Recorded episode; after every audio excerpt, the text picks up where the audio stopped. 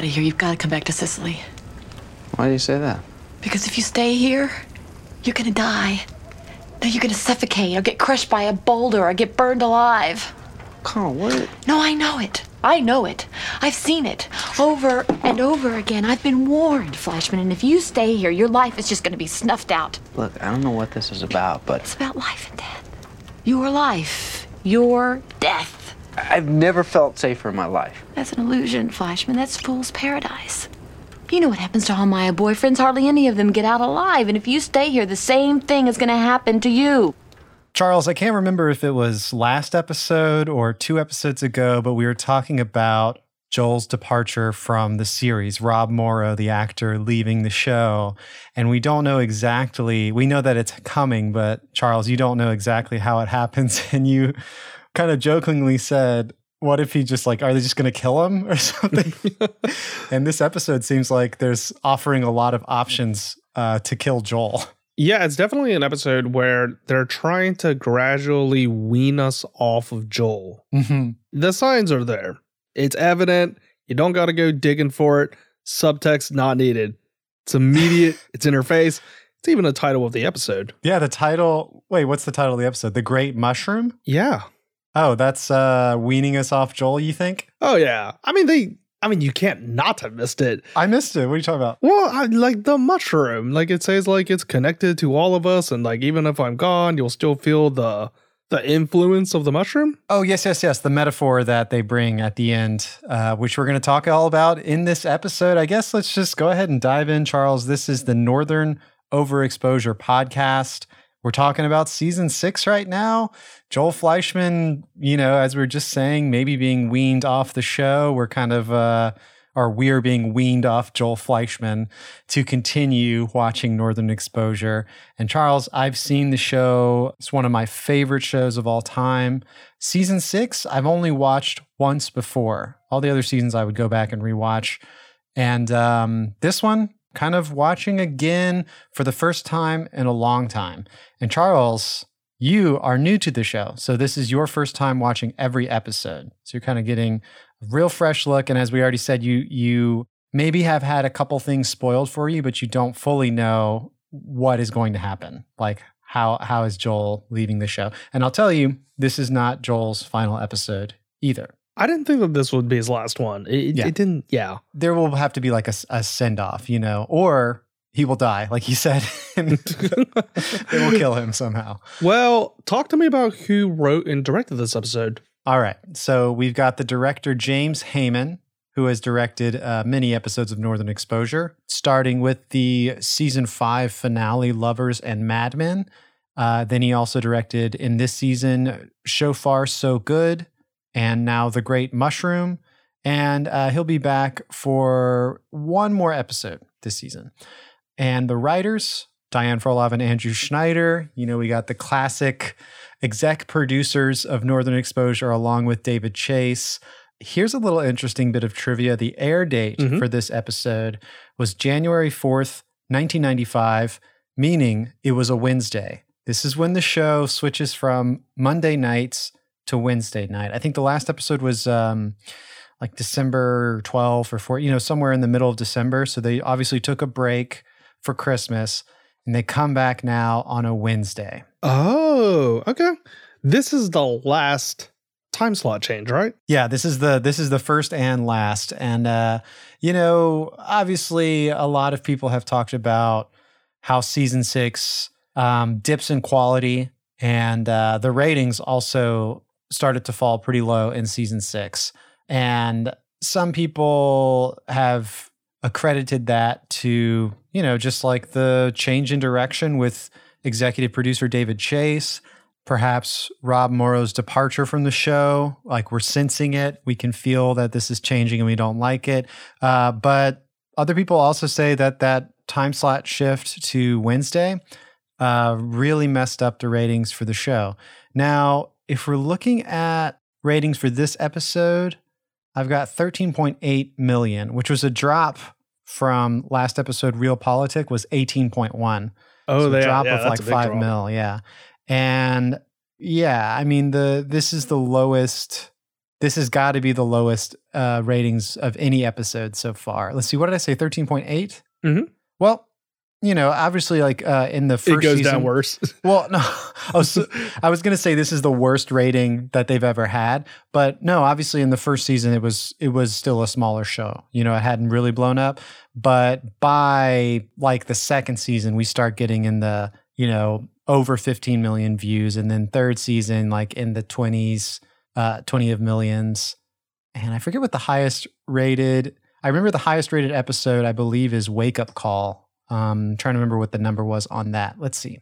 26.9 million. oh wow. But yeah, so we're kind of in a slump. This is uh does it get Yeah, I mean it definitely the ratings will go up and down from here, but they they definitely go they get lower. this isn't the lowest of the low. Well, let's talk about how we feel about the episode Yeah. up front, like we usually been doing. Lee, how do you feel about this episode? Uh I thought it was uh pretty good for season 6. Um I actually really liked the Phil and Michelle storyline. Probably my favorite scene in the episode involves them and it's in their storyline. I like um, the metaphor of the mushroom Mhm. uh, that we're kind of talking about already, and we'll we'll get into that whole plot line.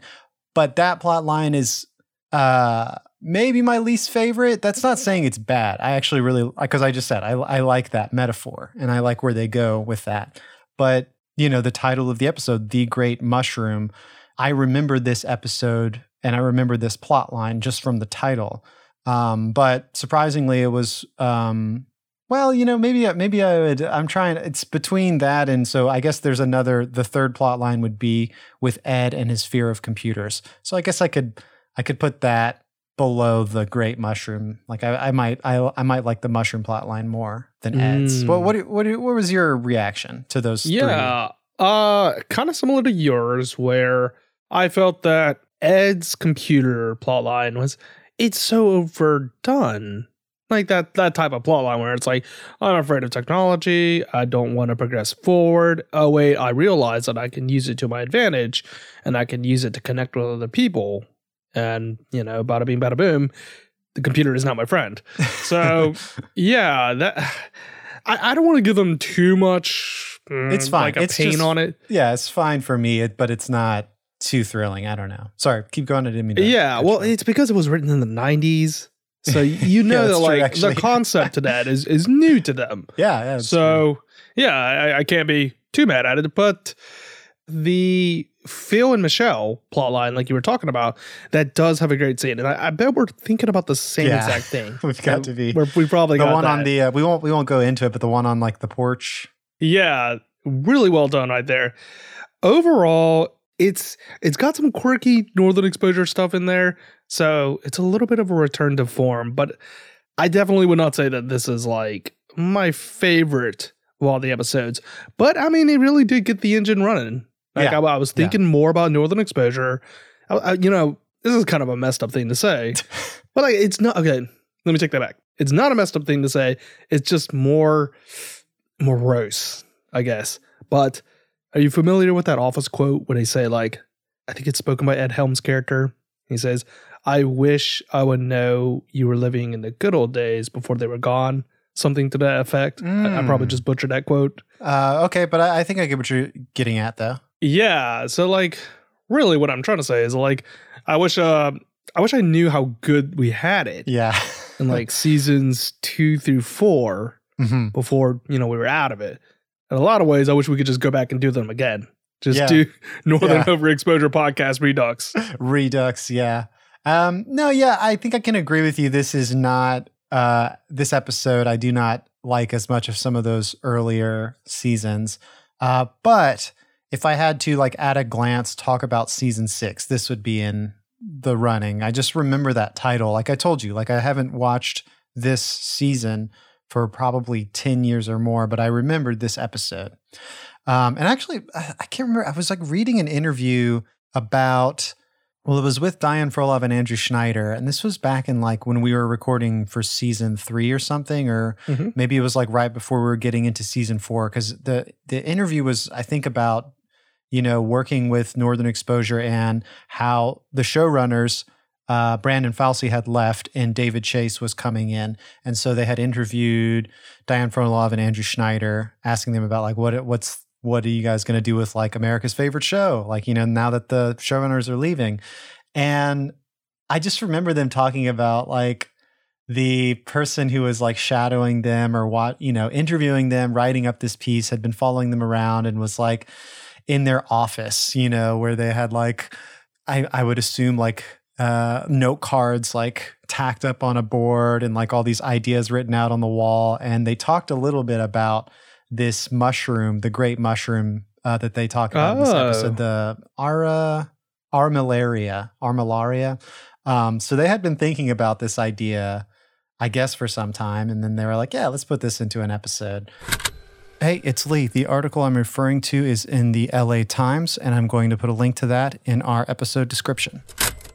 Um, yeah, I mean, the, the, I guess that was a long winded way of me saying this is one that I remember um, from the title, and it's a title that sticks out to me. Um, but I guess we'll see at the end of the season. You know, we'll have to rank them all and see what we think. Does will this make my top five? I don't know. Hmm. Uh, let's let's dive into the plot. Do you want to just start with the first scene, or Yeah, let's let's start with the cold open right here, which is I, I kind of knew right off the bat it was a dream sequence because he, he didn't have a beard. Uh, But by Oh. he, I mean Joel. yeah? So yeah, the the episode the episode starts off with Joel in a hunting hat. He's hunting. Um, actually, I don't think it's revealed what he's hunting. yeah, I was thinking it was maybe some sort of bird. He had like a hunting dog with him that he calls Duff. Oh, it's a bird. It's a I, I bird, just okay. watched the scene. Okay. Yeah.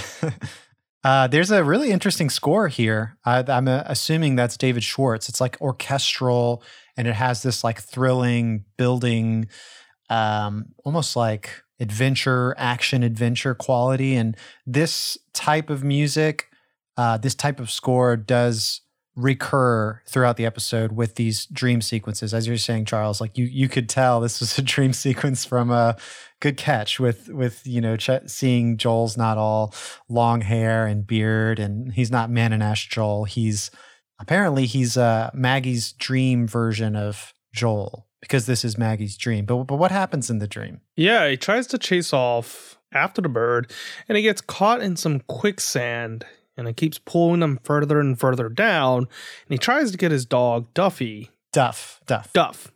No why. Okay. Duff tries to call Duff over to pull him out, but he just keeps sinking further and further in. And that's uh you know, in my mind, I think that's subtext for Maggie believing that she's dragging Joel down. Mm, Like yeah. he is just pulling him down into the core of the earth and he cannot escape. Yeah, and we actually get to see I think we get to see Joel's head submerge into like the muddy quicksand. I know we definitely get a shot of like the quicksand and then like a bubble like bloop. Mhm. Like it's like he totally gets dragged under. And that's when Maggie shoots up in bed. She's just awoken from a nightmare. Uh, she kind of has like a sort of like gasping spell. And then Moose opening titles. We're in the Yeah. episode now. Have you uh you've listened to uh John Mulaney's New in Town, right? The 2012 special? I'm pretty sure I have, but go ahead and tell me. Maybe it'll jog my memory. Yeah, he had a bit in like the first five minutes of his set where he was saying that um, I was a very nervous kid. I was very anxious all the time when I was younger. But what's nice is that some of the things I was anxious about don't bother me at all anymore. Like, uh, I always thought that quicksand Yeah. was going to be a much bigger problem than it turned out to be. Because if you watch cartoons, quicksand is like the third biggest thing you have to worry about in adult life behind real sticks of dynamite and giant anvils falling on you from the sky. I used to sit around and think about what to do about quicksand. I never thought about how to handle real problems in adult life. I was never like, oh, what's it going to be like when relatives ask to borrow money? Now I've gotten older, and not only have I never stepped in quicksand, I've never even heard about it. No one's ever been like, hey, if you're coming down to visit, take I 90, because I 95 has a little quicksand in the middle. Looks like regular sand, but then you're going to start to sink into it. Yeah, that is so true that quicksand used to be such a staple of not only old cartoons, but, you know, old action serials and things like that. And I feel like we talked about this before, Charles, but I can't remember if it was like Radiolab or This American Life or some podcast that they were talking about this phenomenon of quicksand and how it's kind of like not even really culturally relevant anymore. Do you, does this sound familiar to you? No, I don't think we talked about this. It was a whole like critique into that period, um, or I guess this past period when quicksand was uh, a very popular trope in TV or comic books or other media. And the person looking into this or giving their spin on it was relating it to like the current political environment, like some sort of Oh. stagnation, or maybe it had to do with the economy. But I've always thought that's very interesting. And, you know, things like that. Maybe this is just one person's interpretation, but I feel like there's a lot of things like that that we don't fully realize. And maybe it's only easy to see it uh, in hindsight. Hey, it's Lee. That episode of Radiolab that I was talking about is called Quicksand with four A's. I'm going to link that episode in our episode description. So if you'd like to learn more about that, go ahead and click the link and listen. I also remember things like uh, the the success of the show X Files. You know, it came during a time uh, when you know government was doing really well, like the economy was doing great, but you know the success of the show, some people were saying, was because like because uh, everything looked so good on the outside, we always thought there there might be something secretly going on underneath. Like you know, the Mm. government is the truth is out there, and the government is hiding it. Yeah, yeah, totally buy that. Because I think that like like quicksand is obviously something from nature.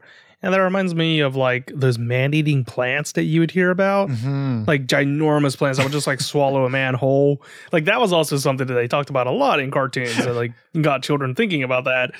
Uh I, I do think that's very interesting to hear about. It's like it's very similar to the sentiment around Watergate, like around the hmm. 1970s, where d- trust in government was like, you know, at its lowest. And so the media that was being consumed around that time kind of followed in that same nature right there.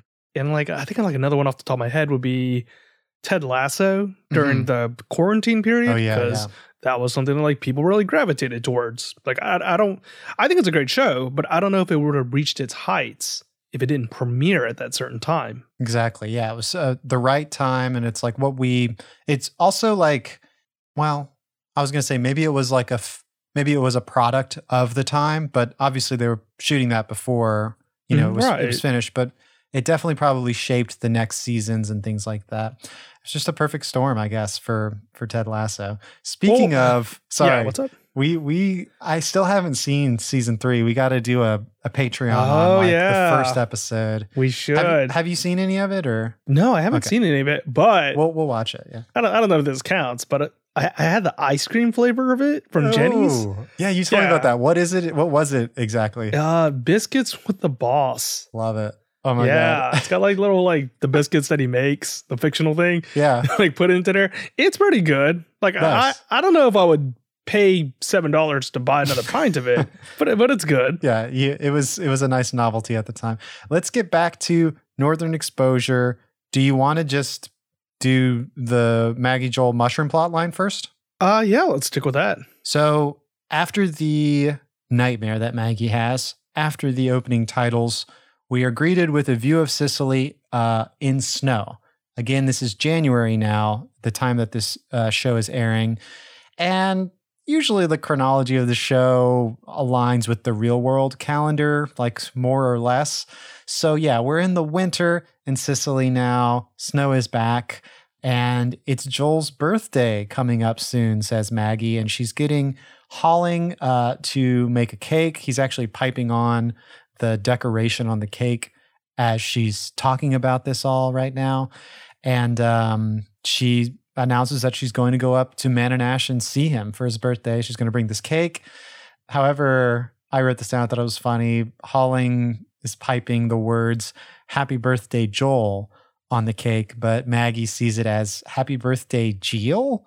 He's like, "No, that that that's actually it's an O. It's like O E L, Joel." And she's like, "Okay, sure," but uh, I don't know why it made me think of this. Sorry I'm going off on too many tangents, but uh, Did you ever see that movie Be Kind Rewind with Jack Black and Mos Def? It's like a Michel Gondry uh movie. Yeah, I saw. Uh, I mean, okay, so Go ahead. Uh, I'm gonna say it first, and you're gonna probably be disappointed in me. That's like one of the only movies I watched that I, I just didn't finish. I saw like 25 percent of it. I was with a friend, and then I like turned to her, and I was like, I don't want to do this anymore. Like, I don't want to finish this movie.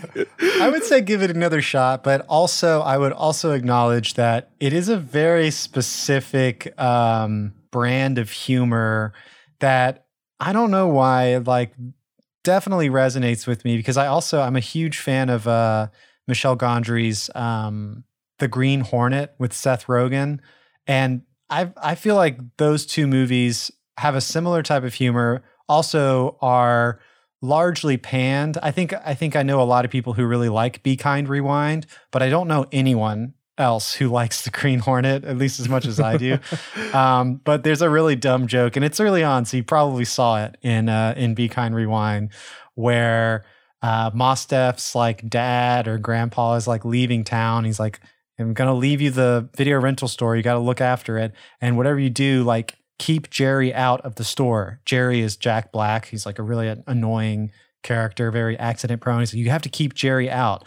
And as he's saying this, he's like on the bus as it's as it's departing, and Mos Def's like, "What? What's that last thing? What'd you say?" He's like, "Keep Jerry out," and Mos Def can't hear it. So um, Danny Glover is his like grand grandpa or his dad or whatever. He like breathes heavily on the glass window of the bus, and he writes like in the fog, "Keep Jerry out," but it's backwards, you know, because if you're Mhm. on Mos Def's perspective, you see the letters, you know, in a sort of mirrored orientation. So it reads peak your edge to keep Jerry out. And he just keeps like he writes it down on a piece of paper and he's like, peak your edge too. What does it mean? Peak your edge too. I don't know. That's just like dumb, like cartoon humor that I really liked. And happy birthday, Jill. I don't know. It just reminded me of peak your edge. No, no, no, no. I think that works out right there. Um, oh gosh, I'm sorry. Yeah. It's gonna be like the tangential. Yeah, this is podcast. great. I love this one.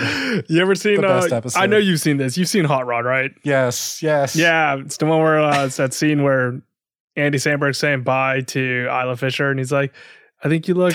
Uh, what is it? Oh, it's um. You look I'm, like I'm gonna do the take one more time. I'm gonna do the take one more time. It's it's the scene where Andy Samberg's saying goodbye to Isla Fisher. He says, "All right, bye. You look pretty." She turns around and goes, "What'd you say?" I said, "You look." yeah, he's like too nervous to like actually uh ask her out. He's like very nervous around her. Um, well, I gotta go. I gotta feed Betty, but very nice to see you, Rod. Yeah, you too. You look pretty. What did you say? Uh, I said you look shitty. Good night, Denise. Yeah, sorry, I don't know why we're just really giggly about this. I'm uh, sorry. I'm, I'm sorry, like- but- listeners. Let's, No, let's yeah, get that- back into it. Yeah. So uh Maggie's going up to Manonash. So uh anything you wanted to say about that scene with uh Holling piping the birthday cake?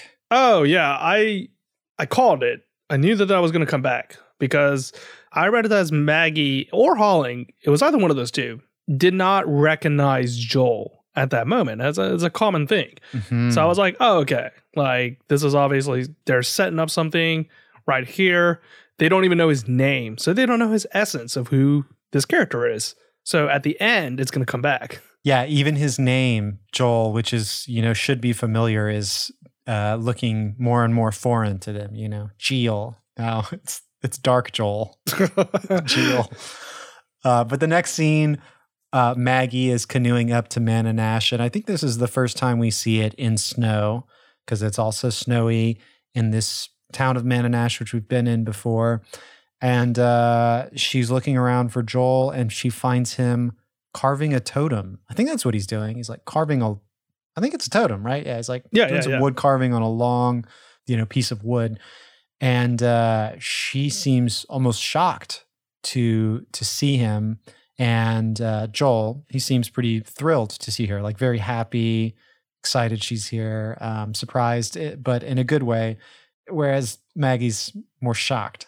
Right, and that shock continues to the next scene where she makes her way inside Joel's little little hovel. There's no indoor plumbing. There's no outdoor plumbing. They're drinking bone broth. I want to say. I, I forgot. It's some sort of soup. Yeah, he gives her some like some broth or some bone broth or something. I guess to help her calm down or something. I don't know. Well, I guess you know just to be friendly and offer some hospitality toward her, but she cannot wrap her mind around Joel just being comfortable, being at peace at this place. She says that his teeth rattle whenever they get below 70 degrees. He needs a particular thread count on Yeah. his bed. He needs all sorts of things to live as a creature of comfort. And uh, she basically implores him. She's like, "You need to come back to Cicely. Like, you can't be serious. I I know you, Joel. Like, you're not happy here." But uh, he counters by saying, "Like, no, like I'm happier than I've ever been in my life. You know, like you opened my eyes, Maggie. If it wasn't for you, I would still be in Cicely in that you know constant grind." uh, working as a doctor, just like I, I find it. I always think that Cicely would be very different than New York, but whatever it is, Joel's sort of personality or mindset, maybe he was falling into the same rhythms as he, would in a big city. And so by getting away, removing himself from, you know, that larger community, uh, he's able to I don't know, really enjoy himself, be happier than he ever has been.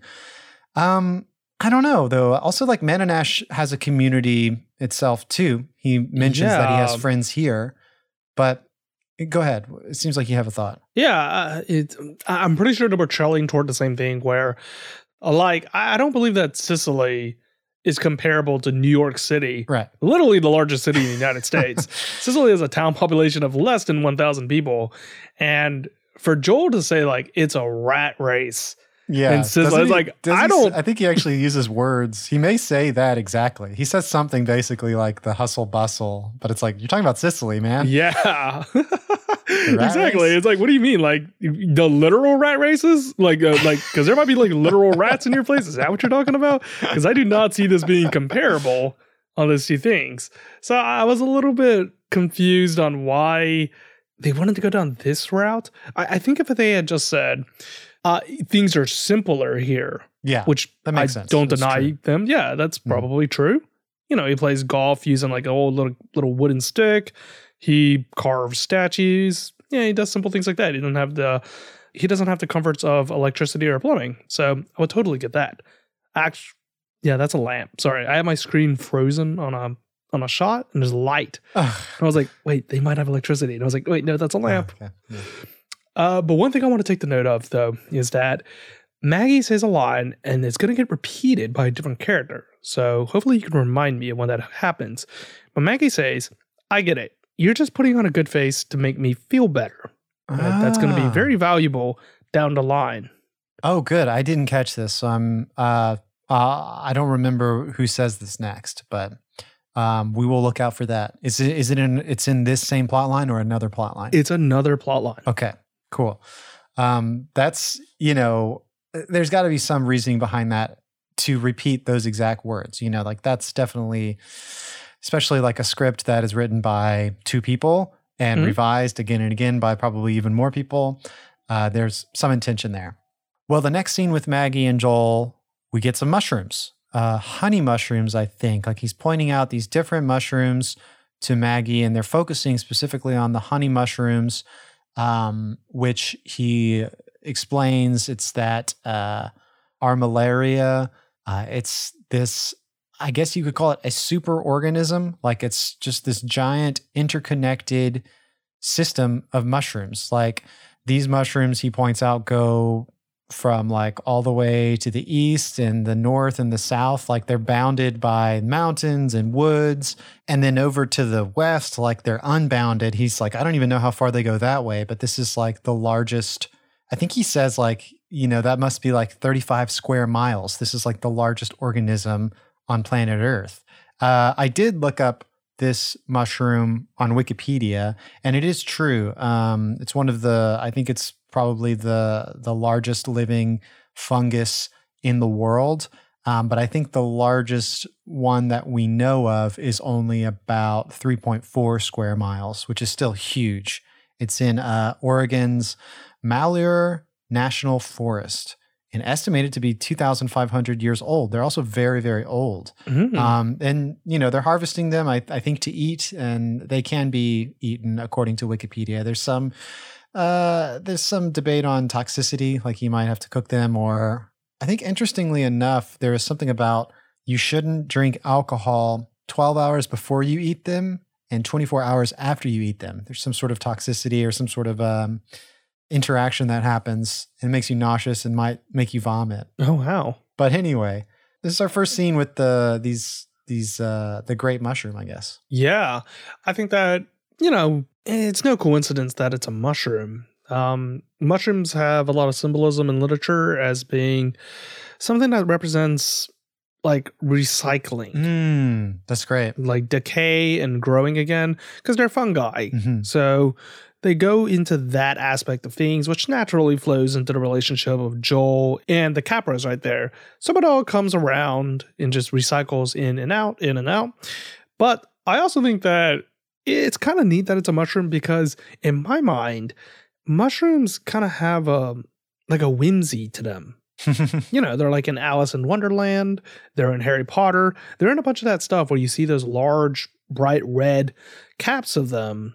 And when you have the imagery of them, you naturally associate like deep woods, forest, gnomes, spirits, things like that. So it goes hand in hand with where Joel is at. Yeah.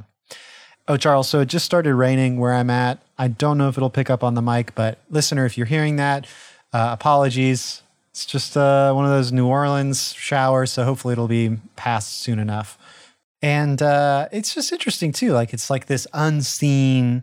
Uh, I mean, this plays into the metaphor at the end, but it's this unseen connection because it's underground for these mushrooms that they're all connected somehow through some sort of network of fungus. And as he's explaining to Maggie this the, the enormous reach of this giant, you know, cluster superorganism of mushrooms, Maggie is visualizing um, like a boulder rolling down the hill. And again, that David Schwartz orchestral, you know, score is coming back in. We get a vertigo shot on Maggie as she's like afraid and seeing this boulder come rolling down as it's intercutting back to Joel talking, and we get the sense that this boulder is on track to slam Joel. And he actually actually looks like he kind of gets smacked in the face or something. Like the boulder like hits him like I thought it was gonna like roll him and like roll him from his feet, but I think it hits him like sort of in his chest, like face area. Yeah. And then there's a shot of him like being flattened in the snow. He like rolls over him. right before he gets smacked by the boulder, it cuts to like a little bit of a wide shot. Uh-huh. So you're led to believe that like it's it's about because like why else would you cut to the wide shot? Like you know that something is about to happen to him. Thankfully, it doesn't happen in that way because that's it. It would not have played comedically. It would have played like brutally. so they waited until like they they cut to the border itself coming at him, which prepares us for the impact. Not to jump ahead too much, but there's another sequence we'll we'll get to later. But there's another sequence where Joel's talking and um, Maggie visualizes like a fighter jet, like with like machine guns raining down like bullets yeah. on Joel, and they pass over him like he doesn't get hit. He's like still talking as the bullets are raining down.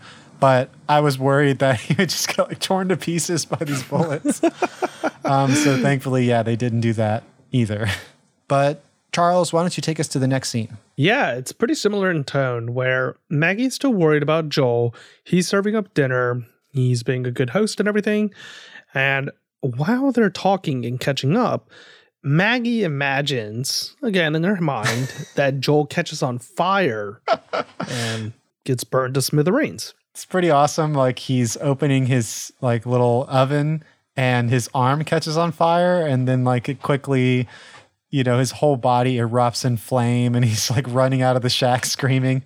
Yeah, I mean I think all both of these scenes end with like Maggie just kind of like staring. She doesn't say anything, right? No, no, no, no. In this one, she does tell him. She's like, Oh. "Hey, you should probably leave." Oh, right. This is the scene where she's like, actually, this is the soundbite that we played in the beginning, where she's like, uh, if you stay here, you're going to die. So it was the last scene where she's just like staring at Joel. She saw this boulder come at him. And I was like, why didn't she say something to him? But she does say something at this point.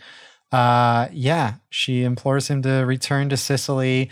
This reminded me a lot of the season two episode. It's uh, season two, episode four, What I Did for Love, where I don't know if you remember this, Charles, but Maggie has a nightmare or she has recurring dreams that Joel um, is going to die in a plane crash.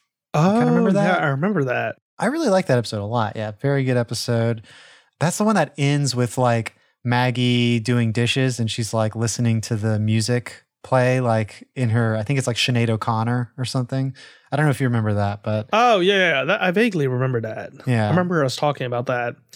Um, yeah, this one is similar in tone to that, in that Maggie wants to save Joel's life because she mentions that all of her ex boyfriends have all died.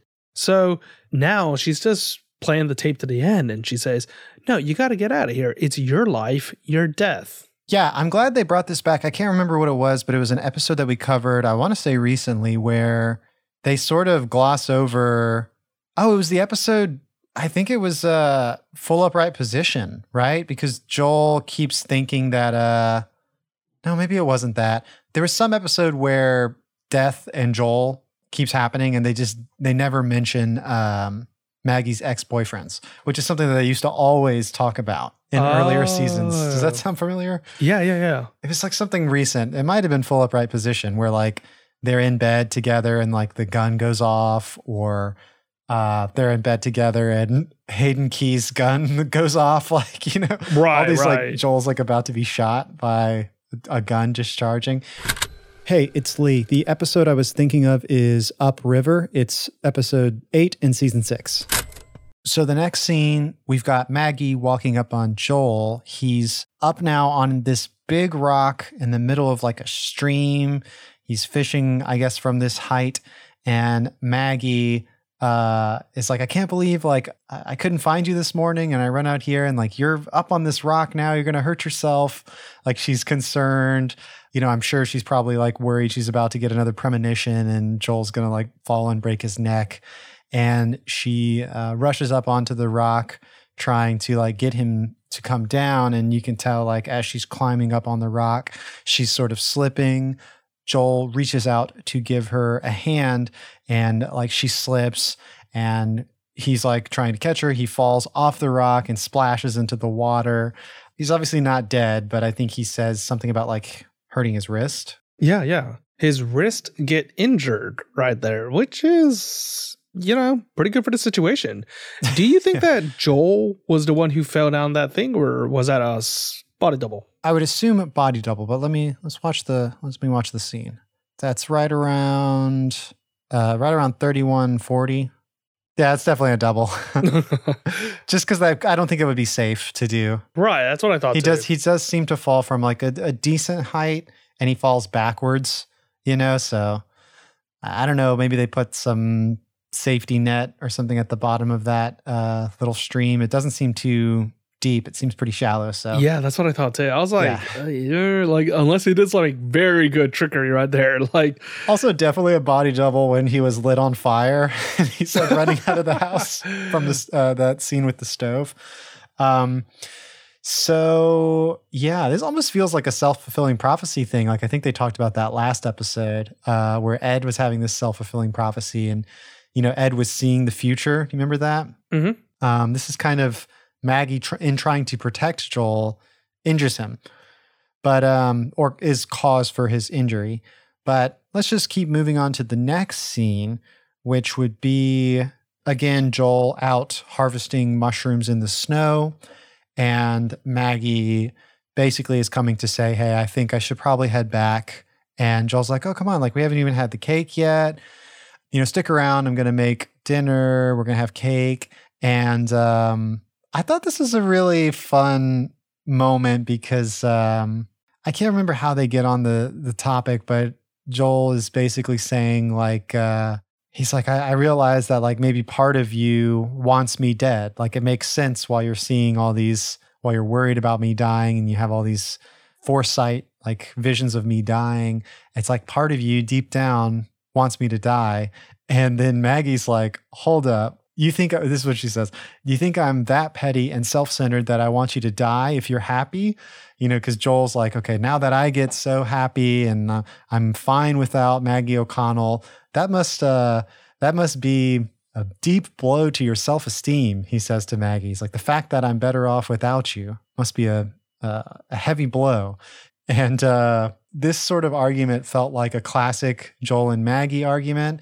And even with Joel being sort of like enlightened, quote unquote, from um, from his time in Manonash, he still seems like uh, this is the constant sort of Joel Maggie bickering. And honestly, I, I I'm taking Maggie's side here. I think even if Joel is accurate in this weird like Freudian way, that's a really messed up thing to say to Maggie. Yeah, I, I thought he had a better line than what he used to diffuse the situation because his defense is saying like, no, no, no, no, no. It's not that. It's just that like you- you're just too negative about it. Look at all this growth here. He's like, yeah, look at the growth. It's like, well, come on, man. That's Yeah, I felt like it could have went somewhere if you know Joel, the character, or the writers themselves could have delivered a little bit of a just something extra, more oomph. yeah. I wanted that it? to go on a little longer because I thought it was really cool that we saw that like even this enlightened Joel is still like he's not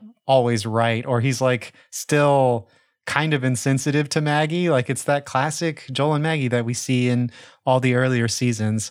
So I would have liked that argument to play out a little longer, or that could have been like that could have happened much earlier in the plot line, and they could have been tumbling through that argument through the rest. Yeah. you know, Because the way it's being depicted right now is that it makes Maggie look like she is the one that is clinging to him and not willing to let him go.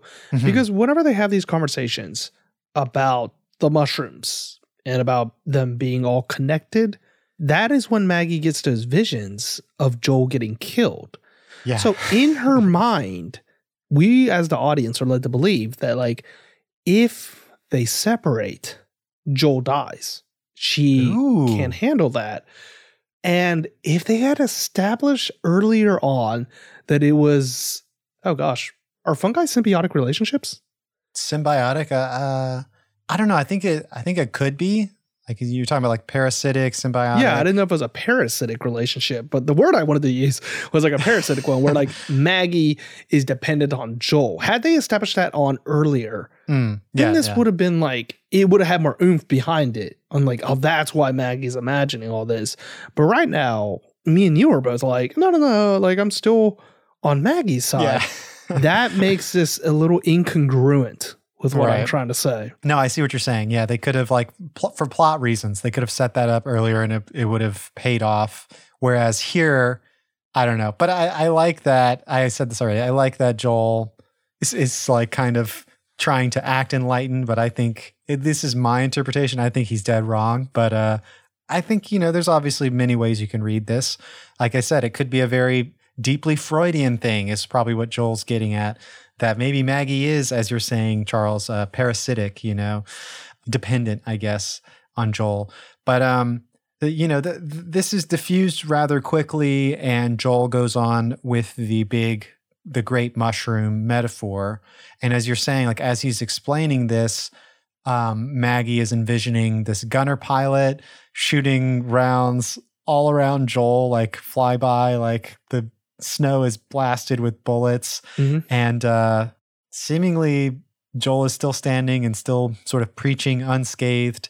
And then we hear like, you know, the sound of like a like a like a bomb coming to, coming out of orbit, and uh, it explodes and sends Joel flying and screaming. But I did want to mention, uh, I thought this was some, you know, this is like the big metaphor. This is the big monologue. Uh, I tried to sort of transcribe what Joel's saying here, uh, but here it goes. He says, The bottom line here, all of the craziness and the tension between you and I, it's based on illusion.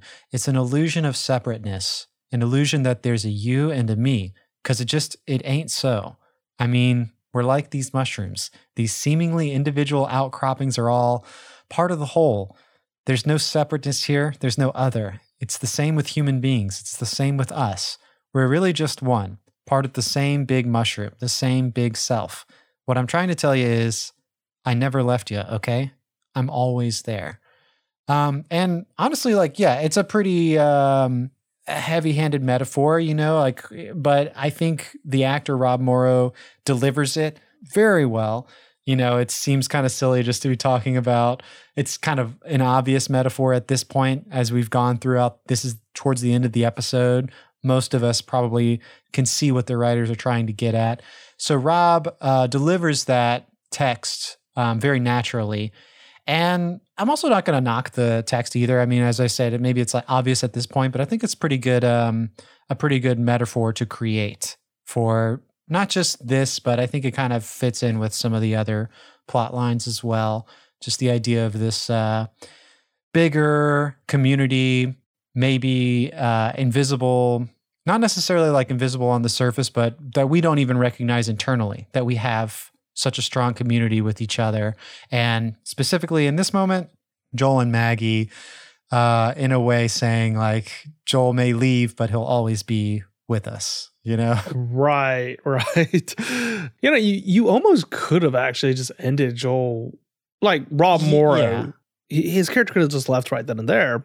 Mhm. It would have been a decent send off for him, but we still get one more scene with him. We have the birthday cake scene where Maggie lights up the candles on his cake and asks him to make a wish. And Joe even remarks that it doesn't really look like it's his name. Yeah. But then Maggie says, No, no, no, no, no. That's a no. It's not an E. so she sees him for who he is. Yeah. Yeah, they uh, they eat some of the cake. The camera is in sort of this wider two shot, and it pulls out slowly to get wider and wider. I think, from my memory at least. And uh, she like reaches across the table and holds his hand, and she tells him "Happy birthday" and "Long life." You know what I mean? So maybe that's the writers calling into the whole thing where Joel was like, uh, "You want secretly want me dead." I don't know, but I just took it to be a very sentimental moment between the two of them. And there's very warm, like firelight. You know, it's sort of this nighttime scene where the room is lit by, I don't know, lanterns or fireplace or something. It's just a very warm and cozy moment. And this song comes on called uh, Caminando por la Calle by the Gipsy Kings. And it's going to play us out through the episode. There's actually a little, a little more that happens after this with you know, sort of just ending montage. We get like some of uh, Phil and Michelle uh, Capra, but we'll talk about that in the next plot line. Um, yeah, I mean, that's the great mushroom. Uh, shall we rewind it back to the beginning and talk about we got Ed and computers or uh, Phil and Michelle Capra and some uninvited guests? Uh, do you want to do Ed in the computers? Yeah, yeah. Okay. Do that and say we'll save Phil and Michelle for the end. They are, you know, they are the last shot in the episode. Yeah. Well, actually, in order to even get into Ed's plotline, we still have to start with Phil. Okay. Phil's showing up to work and he is checking out a townsfolk that has gotten shingles. Mhm. And one of the things about shingles is that it takes about two weeks to cure. And Mhm. this man had been there two days ago. But now his shingles are gone because he went and saw Ed, who administered some sort of salve, some sort of cure that got rid of shingles immediately. Yeah, I thought it was great. The the patient was actually very he seemed very shameful, very guilty. He's like, I'm sorry, doc. Like, you know, I, I won't ever do it again. Like I, I you know, I just I went to I went to Ed and he he hooked me up with this shaman, you know, ointment or something. And I know I shouldn't have done that. And this definitely reminds me of scenes with Joel and his reaction, uh, maybe more more unapproving of non-traditional medicine. Um, but here, it's hard to read if Dr. Capra is um, offended by the, you know, the patient going to see Ed instead. He overall, what I gleaned from it was he seemed very intrigued because he's, as you're saying, Charles, like shingles takes, I think, like two weeks is what he says in the scene to sort of run its course or to to get better. So he seems just more intrigued with this non-traditional uh, form of medicine. And I think he even says it at some point in this episode, but it's calling back to earlier episodes with uh, Dr. Capra where he does seem a little more open minded, specifically also after his encounter with uh, Joel in Real Realpolitik, the last episode, uh, where Joel sort of brings him to the light and he's like, you know, it's about a harmony between what we learned in medical school and these um, other traditions of medicine that we haven't really studied before, but there's some uh, some value there. Right. And we're going to talk about the scene more in depth when it rightfully gets to their turn. But Okay. really quickly, the next scene that's going to involve Phil and Ed is at the party that they throw. And Phil has a really quick sidebar with Ed and says, Hey, what's up with that ointment that you used? And Ed says, I think it was a root pulp extract. I'll have to check my notes. Yeah, he says he's going to have to consult his notes. Like he, Ed doesn't even know what the ointment was, but he's going to check his notes. And uh, this brings us to Phil, I guess, coming over to Ed's house. He's going over uh, shoe boxes filled with scribbled, you know, notepad paper and trying to find this or that. Ah, I should have taken better notes in this scene, but he's like, uh, oh yeah, he finds like um the the the combination for his combination lock, like for his bike lock. He's like, Oh, oh, yeah, yeah. that's yeah. where that was. And he tucks it into his like shirt pocket. But Phil Capra is sort of watching over Ed as he's digging around. He's uh Ed is saying like, so maybe I like found the cure for shingles. Like that's somewhere in these notes. Like I cured shingles. And Phil's like, well, you know, we're gonna have to do a lot of clinical trials, but you know, definitely something something incredible happened. And Phil is watching as Ed is uh it's it's clear, like completely disorganized. Ed switches over now to the closet where he's got even more junk and he's trying to find more notes there. He finds he finds something. It says uh September 3rd, shingles solve, see poultice notes. So he finds a note that directs him to a, yet another note, which, you know, he, he he's got no system of organization. At this point, luckily, uh, Dr. Capra sees tucked away somewhere in this closet a uh, PC. And Ed's like, oh, yeah, Maurice gave me this old PC when he got a new one. And Phil's like, oh, great. Like, I can show you how to set up a database. Uh, like, Phil is very comfortable with computers. And he's like, I'm going to hook you up, man. We're going to get this going in no time. You'll have a better system. Uh, so you won't have to be like digging around in shoeboxes anymore. And um, pretty sure it's the same scene, right? Where you, like, they start plugging it in, or maybe there's a commercial break. I don't know, but they. Uh, there's like, like a couple of scenes in between, Oh, okay. but it, it pretty much just goes to that. Okay, they're, they're the starting next- to set it up, and I was a little bit curious on this because they set up in a room that is different because there's Mm. windows now. Let me look because I was gonna. I forgot to mention that's like the first time we ever saw. Whenever Ed is looking in his closet for the, you know, the notes on the solve. Mhm. That's the first time we've ever seen Ed's closet. The camera's like in the closet looking out. Um, but then you're mentioning that there's another angle.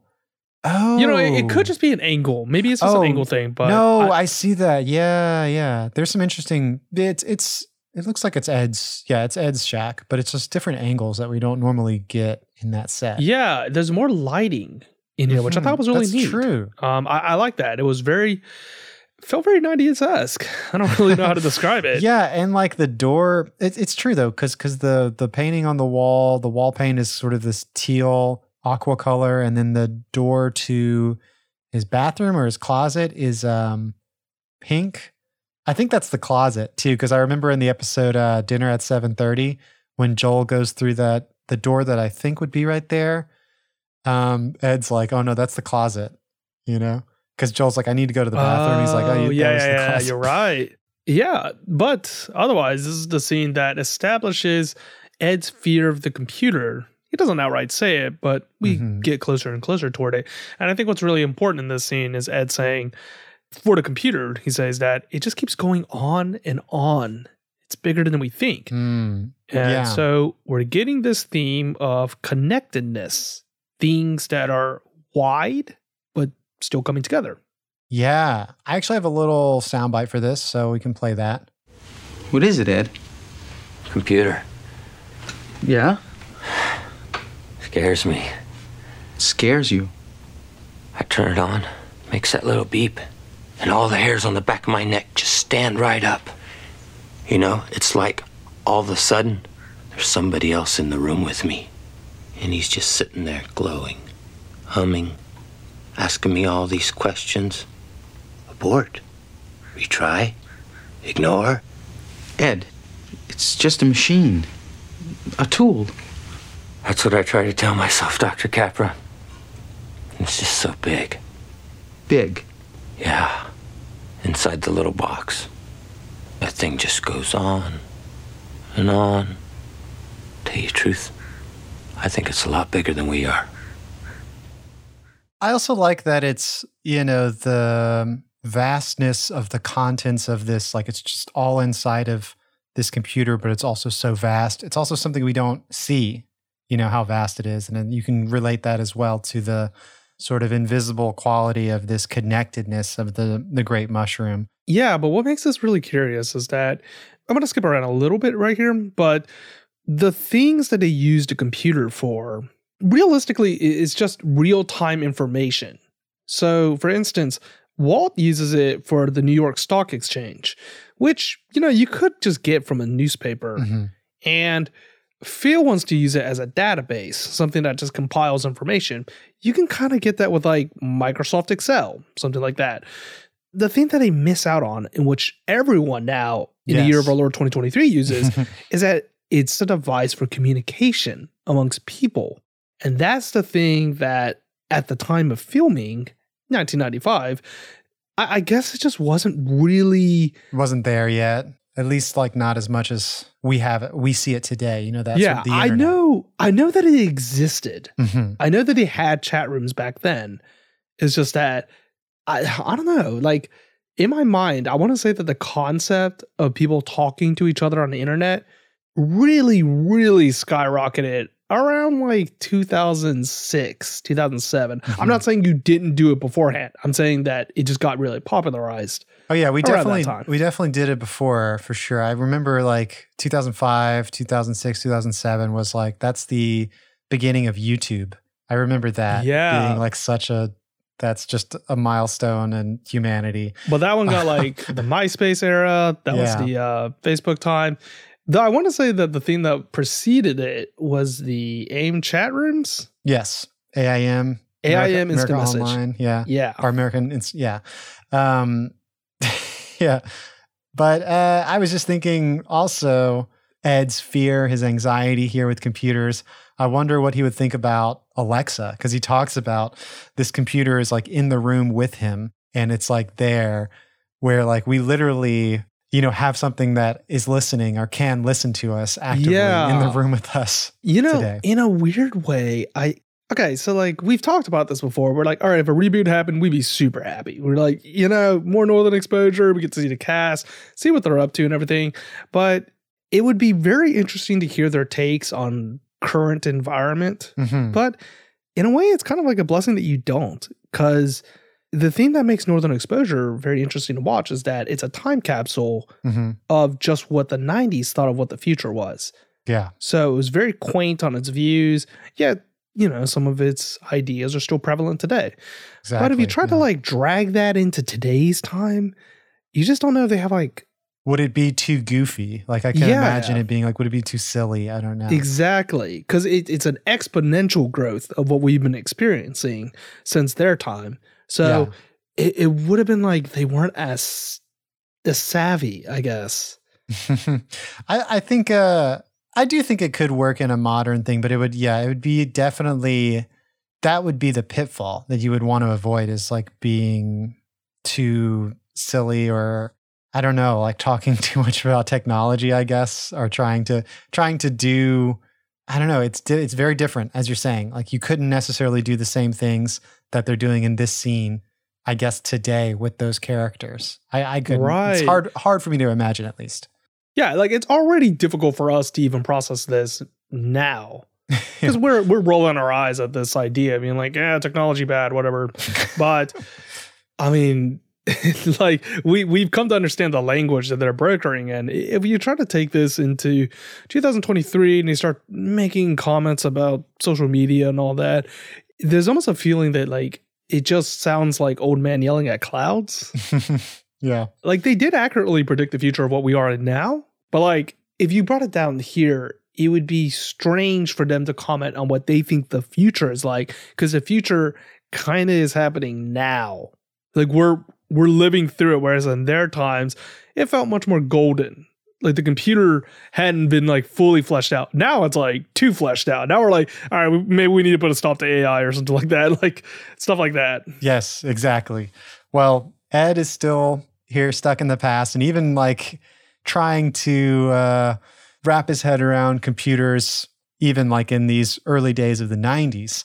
And the next scene would be Ed walking around with Phil because I'm I'm assuming Phil is trying to get Ed's mind jogging, basically saying like, okay, Ed, like you were out in the field and you picked this specific plant, you know, you made this salve.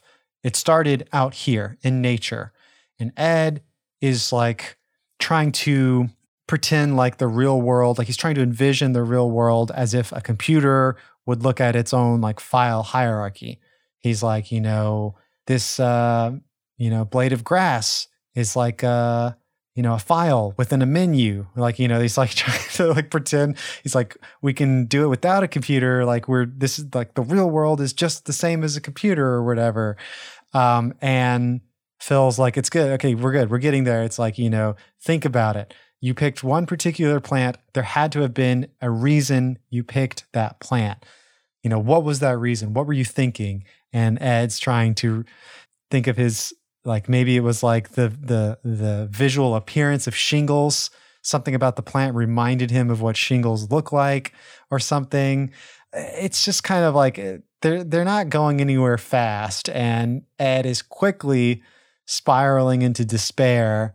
And he's i think he screams like i lost the cure for shingles! Like he's totally bereft and you know degrading into just like self-pity and failure he says like it was fear that stopped me i'm a coward and a failure that's actually this is what i have written in my notes i don't remember what happens in the scene does he like run away does it cut away what what else He, happens he here? storms off. he does storm off from phil Hmm. Yeah, and we've been talking about it all episode.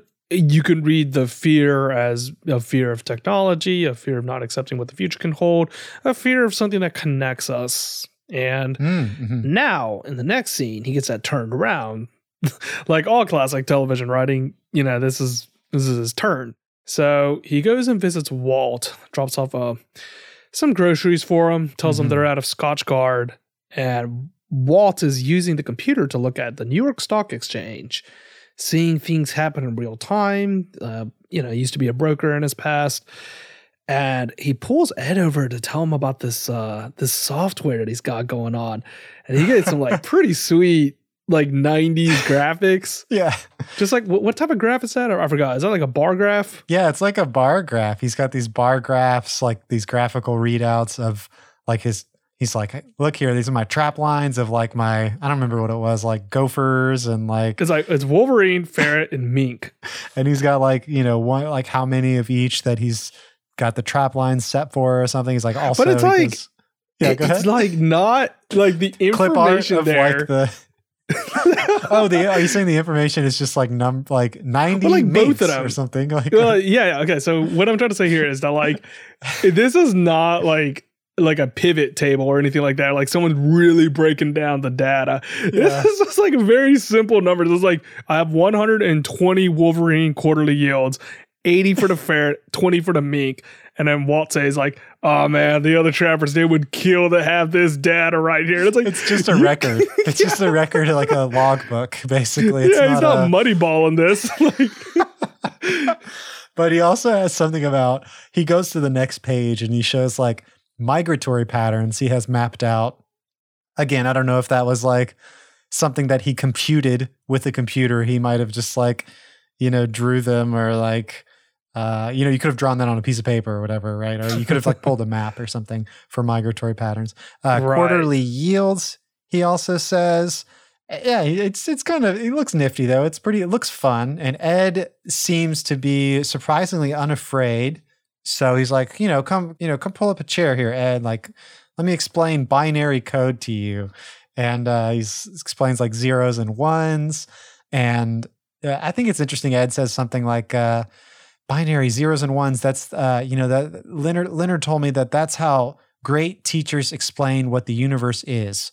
Reality is one and nothing is zero. And the universe is made up of lots of combinations of reality and nothing. So, yeah, I mean, I think maybe we could kind of compare that to the previous scene where Ed is trying to see the world through a computer's eyes, maybe, um, trying to understand what the world could be as a computer sees it, and then realizing now that that this computer, which speaks or you know understands things in a in a binary code, well, at the end of the day, maybe at least according to Leonard, that's all that you know the universe really is is nothing and reality, something and nothing, zeros and ones. Right. And that's what helps Ed get over that fear. Which, by the way, I, I, I want to bring it back to that because I just realized Mm-hmm. that's where that line that I was talking about comes in. Mm. So earlier I said that Maggie has a line that says, You're just trying to make me feel better. But when Ed and Phil are outside of that field Ah. talking, Yeah. Phil is trying to calm him down, saying, like, yeah, it's fine. The cure for shingles, you know, maybe you did, maybe you didn't, but you know, it's all right. And Ed says, You're just saying that to make me feel happy. Mhm. So there's two instances of characters saying like you're trying to control my own evaluation of who of what I should be feeling. Mm. And in a way, you know, it's read as like a control thing. Interesting. What do you uh, what do you read into that? For Maggie, it's a little bit of an easier case because, Yeah. you know, she has the whole thing about Joel dying if they leave. It's an easy visualization right there. But for Ed, it's slightly more complicated, though the the mechanism that it's using is very easy. We talked about before. He just has a fear of technology. But in Ed's case, I think it's him trying to say that, like, the fear that I have is more immense than you can imagine. So for Mhm. you, you understand how it works. Yeah. But for me, it's so wide and vast, I can't even comprehend it. So you're just trying to calm me down by doing that, but like you're downplaying what I'm feeling. And it isn't until he goes to Walt and Walt breaks it down to him to literally its bare components of zeros and ones, Mhm. does Ed no longer fear it. So That's a good point. yeah, now Ed can come to understand how the mechanics of this is coming together. That's great. Yeah. If we're comparing it again to the title, The Great Mushroom, it's like Ed sees the superorganism. He sees the vast immenseness of this giant organism, you know, Right, right. and that scares him. But then breaking it down to the binary code is like picking the honey mushroom, you know, for dinner. You know, it's just like the one piece. We see the individual and how it's all connected. And um, yeah, I did also, before we leave the scene, I want to talk about the beginning of the scene when Ed enters. oh, He's here to make a, a grocery delivery to Walt. Walt's on the computer. And what does Ed do? Ed knocks on the door. And uh, Walt's like, Who is it? Or no, Walt's like, Oh, let yourself in. It's open. Uh, Charles, surely you remember what Ed tells us in in the first season. He says Indians don't knock, it's rude. Oh yeah. But he's he's knocking on the door. I'm probably there's got to be. We should make a supercut of every time Ed knocks on the door because I'm sure it happens more than this. Or like if this is the only time it happens, why? like why did he knock on the door? Well, at least now Ed has a better understanding. Uh, he's lowered his stress levels, his fear of the computer. Now he goes back at the end of the episode. He goes back to his shack and he's talking to his computer and he's like i got you a surge suppressor and he has this little plug or something in his hand Mhm. Talking to his computer i got you this surge suppressor. I hope you like it. And he turns on the computer. We forgot to mention that when it turns on it says i think it says good morning ed. Like at the the on the screen there's text that says good morning ed. And um Ed says, "Oh yeah, Maurice programmed it like that for me." And uh, yeah, I mean, I think it's a cool shot. Like we see the big bold text, "Good morning, Ed," and we sort of see in the reflection of the glass, we see Ed's face there, looking at the computer.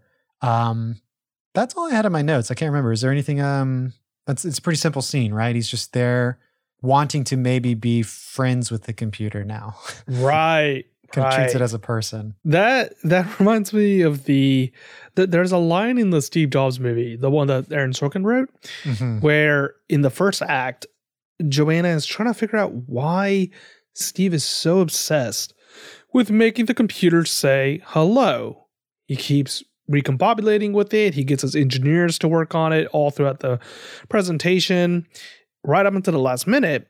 And then Joanna says, Please, you have to tell me why it's so important for it to say hello. And Steve says, Hollywood, they make computers scary things. You see how this reminds you of a friendly face? That the disk slot is a goofy grin? It's warm and it's playful and inviting, and it needs to say hello. It needs to say hello because it can. I think about that a lot, how kind of weird Steve Jobs is, but also like, you know, it's like kind of sort of true. No, it's very true because I mean we can see it in Ed in this episode, which today we think is silly, like someone being afraid of a computer. But when computers were not even a household thing, even before the 90s, like older, I remember even my parents, you know, now my parents use computers, but when we first got a computer, my grandparents specifically, they still struggle with computers, but you know, they're they're much better now. But uh but you know, like older people, um, maybe this was just us being kids at the time we were kids, but I just remember our elders were very like computer averse. Uh, I don't know if you would even call it like a fear, but they just weren't interested in using computers. So Steve Jobs' vision in this uh, scene was trying to make something inviting and friendly and makes you want to use it, not to be afraid you're going to break it or you're not sure how to work it. It's so many keys and so many buttons and so many menus, but something to invite you in. It says hello and it makes you want to interact with it. Yeah, and I really sympathize with that because you know I, I think that like ultimately they were afraid it was going to be like the computer from 2001. You know, like how it was gonna it was gonna Yeah. dominate or something like that. Uh, and like I have like a similar fear of like AI, like chat AI, where I'm like, uh, I don't even want to learn it because I'm too afraid it's gonna dominate. ChatGPT. Um, well, yeah. Thankfully, it seems like you know this is the start of a beautiful friendship between Ed and his computer. You know, this isn't the first time Ed has used a computer. He's written screenplays on computers at least once, probably a couple times, I think. Uh, but I guess this is different. Like, you know, that was like in the office at K Bear. Maurice was probably like, Here, I got the WordPad open. You just type on it. And you can, like, he's only in one program Mhm. but turning on the computer, being greeted by the command prompt, you know, maybe that's what scares Ed. We forgot to mention also that something was wrong, it seemed, with like the disk drive, maybe. And Oh, um, yeah. Phil was like, oh, we can figure it out. It's probably like, probably nothing's wrong. It's probably like this. We need to go like, Phil was definitely a maven with computers and uh, really knew like how to talk about it. But Ed was really confused and maybe scared by this command prompt and this error, you know, asking for, you know, improper prompt, you know, redo, do this again or whatever. Uh, It's something about that. Uh, freaked Ed out. But anyway, all's better at the end. Let's rewind to the beginning and focus on Phil and Michelle. We can get to that scene that uh, we say is both our favorite scene in the episode. Yes, they are preparing for a party, and they are preparing Cantonese. I want to say, um, at least I'm led to believe that. I'm a little bit confused with their the structure of their sentence. So Michelle comes in and says, "Hey, I got that hoisin sauce that you're looking for," and Phil says, "Because you know, Pacific Rim cuisine is nothing but Cantonese without the hoisin sauce." So I want to say that one more hmm. time because Pacific Rim is nothing but Cantonese without the hoisin sauce. Is he saying that if you have the hoisin sauce, it becomes Cantonese? Or if you have the hoisin sauce, it's not Cantonese? Uh yeah, I can see why this is confusing. I think it's that first one. He said, I would assume because he mentions Pacific Rim later in the episode. I'm glad you said that then. 'cause It's like, oh yeah, he says something about Pacific Rim as a, maybe the style of food. So maybe adding the hoisin sauce makes it Pacific Rim. Wait, wait, what's the what's the sentence? Read it one more time for me. Pacific Rim is nothing. Wait, Pacific Rim is just Cantonese without the hoisin. Wait, what is it? Okay, so he says, "Did you get the hoisin sauce?" Because you know, Pacific Rim cuisine is nothing but Cantonese without the hoisin sauce. I think what he's saying is if you don't have the hoisin sauce, it becomes Cantonese. Which honestly, I this none That's of this not- sounds accurate. But it, it's like blatantly not true though, which makes me think that like it's either I don't want to believe that they were that misled on their information because that would be egregious. I, I think that like it's um the sentence structure is misformed. yeah, They they they should have taken out like a but or a without or something it like could also be like the actor performed it. You know, like you know, maybe said it wrong, and that's the one take they decided to use. right. but- They didn't like they didn't really think about it right there. But okay, you need the hoisin sauce to make it Cantonese because that's like big time vital. Ah, like nice. that is Yeah. like that is that's a cornerstone of of Cantonese cuisine. right, right. It- it's, a sauce that uh, it, it includes soybeans, fennel, red chili peppers, and garlic. You go to any Chinatown market, it's gonna have aisles and aisles of this stuff right there. And like I said before, it is pivotal for Cantonese cuisine. Yes. So they did get the hoisin sauce, or Michelle did uh, get some hoisin sauce, but she says that Ruth-Anne's store, the the Szechuan peppercorns didn't arrive on time. So they're not going to have that. But she also brings a letter uh, from Ruth-Anne's store. This letter was addressed to their residents from three years ago. So it's um, clear that they obviously they moved from LA to Cicely, but they've apparently moved around a lot in the past three years. It turns out uh, this letter, she says, has been forwarded all over the place, and um, it's something from like it's like, "Hey, Happy New Year, best wishes from your cousin Connie." And Phil's like, "Who's cousin Connie?" Like they can't, they don't even know who this distant relative is Right. um, which I thought that was just a really cool moment, and I'm also glad that it does come up later. Like it's it's a little um, setup for later. Yeah, I think that's actually a, a really good writing trick that they're using right here. So I actually thought that the letter was about to become a pivotal part of their plot line because of the way that it's introduced. It's very linear. They're doing an activity, some sort of new thing pops up, that is now the focal point.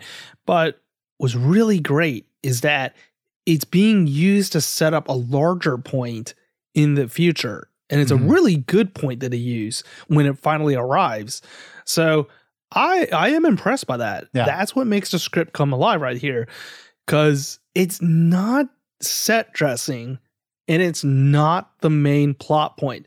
The set dressing for this scene is them preparing uh, the meal for the party. Mhm. That's like, you know, the what's happening in the background, that's their setup and everything. The plot line is that they're establishing that they have moved around a lot and that they're setting up a party. That is the Mhm. main thing that's happening in the scene. So the introduction of this letter is something that's just flown in, and then we're gonna just see it come later. It's gonna pay dividends. Yeah, it's something that says a lot about their characters, but it doesn't as you're saying, it doesn't necessarily advance the the scene that we're in now, but it does come out like as a surprise later. It's it's great because it functions like on its own as just like a little bit of characterization, and then it becomes pivotal to uh, their sort of arc in this episode. So uh, they're getting ready for this dinner party. We will go to the next scene where they're actually throwing the dinner party, and there's tons of people. All the townsfolk of Cicely, it seems, have come to this dinner party, and they're quickly realizing, Michelle and Phil are quickly realizing that they did not prepare enough food, and that word travels fast, I guess, because uh, I, you know, they invited a certain amount of people. I think they mentioned in that first uh, scene that Maggie's not going to be able to make it, and they're like, "Oh, that's probably good because you know we we're not making enough food, or we'll have enough food for this many guests." And when the party's happening now in this scene, you know, Marilyn brings like two randos that we've never seen before. You know, Shelly and Holling show up, and they brought Ed, and it's kind of implied through the writing that Ed wasn't necessarily on the invite list. Mhm. Like Sh- Shelly and Holling basically like convinced him to come. Um, there's also a funny moment where Maurice comes into the kitchen and he's like complimenting Phil on the cooking, but he's like, I would suggest next time to use a Szechuan peppercorn, you know? And he's saying, like, you know, all these ribs are done. We need like some more. And he's like, well, there's no more, but here's some chopped up uh, chicken wings. That was funny too. It's like, how do you. Uh, uh, there was like this crisis where Phil's like, we don't have enough food, and and Michelle's like, oh, it's okay, we're gonna chop everything into smaller pieces and we'll serve everything buffet style. And Phil's like, how do you chop chicken wings into smaller pieces? You have to like cut the bone, I guess. Um, so that's what they end up doing here. Yeah, I mean, you you mentioned already he he pulls Phil pulls Ed aside and asks him about that ointment. But I think one of the biggest moments here is uh the introduction of Marilyn's like those as I mentioned, those like rando older people that we've never seen yeah, before. Ellie and Warner. Ellie and Warner. Yes. Who in the next scene, Marilyn is going to say that they need to spend the night because Shoehorn, Shoehorn? I want to say that's I can't remember, I, but that sounds right. That sounds right. yeah. The the town, presumably where their home is, has been snowed in, so they gotta stay the night. Obviously, Phil and Michelle don't want that. It's like two a.m. or something like that. Oh, it's funny. Uh, yeah. by the way, it's our- quick- Oh, go ahead. Go ahead. Yeah, I was gonna say we're probably gonna say the same exact thing. Uh, is that Holling says like, "Hey, I'm gonna go run to the Brick and go grab some more booze." And they're Bring like, another "No, it's keg. fine." Yeah.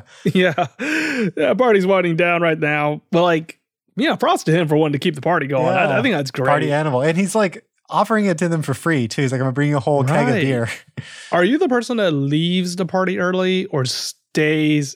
Like you're like the last folks Uh, staying, just drinking that beer. I would definitely say more often than not, I'm the first to leave, or not the first, but like I'm early to leave. I'm on that earlier side. But I mean, yeah, there's definitely like when I'm with a lot of close friends, you know, there's no reason for me to leave. I'll stay, you know, until the sunrise or something. But oh yeah, I haven't done that in a, a, a bit. I'm, I'm, I'm more of a, uh, early to bed now. I'm very boring. No, I'm definitely with you there. Like if I go to a party and it's like a friend of a friend's party, I'm like the first kid out. I'm like, I'm so out. But if it's like if it's with friends, I'll, yeah, I'll be the, I'll be the person that's like sitting outside.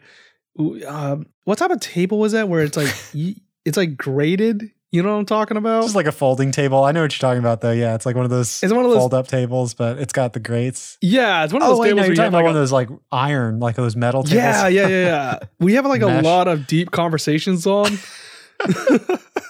Very specific table. Yeah, that reminds me of like maybe like a dormitory, like quad, like outside sitting area where everyone hangs out. Uh, I don't know why that just reminded me. That's very vivid memory. Those like it's almost like a crosshatch metal mesh table. That's what you're talking about. Yes, yes. well, we recorded a podcast episode where we said that we were on the road Mhm, yeah. and we were traveling to a wedding. Well, like on the wedding after party, it was in the bride and groom's Oh, room. was it one of those tables? yeah, we were hanging out out outside of there, their yeah. deck. I was I was hitting that up, Yeah. and it was right next to the Colorado River. So beautiful. and it was really beautiful. It was nighttime. It was kind of chilly, but not too chilly. And I remember just having like a very great conversation with uh, one of our mutual friends. yeah. And yeah, and, like the, there was a raging party going on inside, but just like outside, we're just on that specific type of table, Yeah. just drinking. Just chilling, the- talking, heart to heart. yeah, I, I'm sorry, listeners. We're, we're really, this is like such a, we're really rambling. I apologize for that. It's okay. Hopefully people like that and that's why they listen. I mean, I would I would assume though cuz our episodes are so long, but I guess we do also talk a lot about what happens in the episode. Uh, so we'll try to keep more on topic here. Let's see. Oh, it's fish head. Fishhead Fishhead is Plow. Fishhead is where they're um they're from. That what you're saying? Yes. Ellie and Warner. Okay, cool. Fish head. Yeah. And, um, you know, Mich- I can't remember if it's Michelle or Phil, but they're like, well, I guess these things happen in Alaska. You know, you get snowed in and they have to spend the night. And then I think it's Phil maybe who says, well, Marilyn, aren't they staying with you? And she says, no. Uh, so, you know, again, it's like both Marilyn and her friends here, Ellie and Warner, don't say a lot of words. So it's they're just leaving Phil and Michelle here to kind of stand awkwardly and be like, "Yeah, uh, this sounds great. You know, um, we've got a pull-out couch that folds into a bed," and Michelle's like, "Which we're gonna sleep. You know, we'll sleep on that. You guys can take our bed, of course."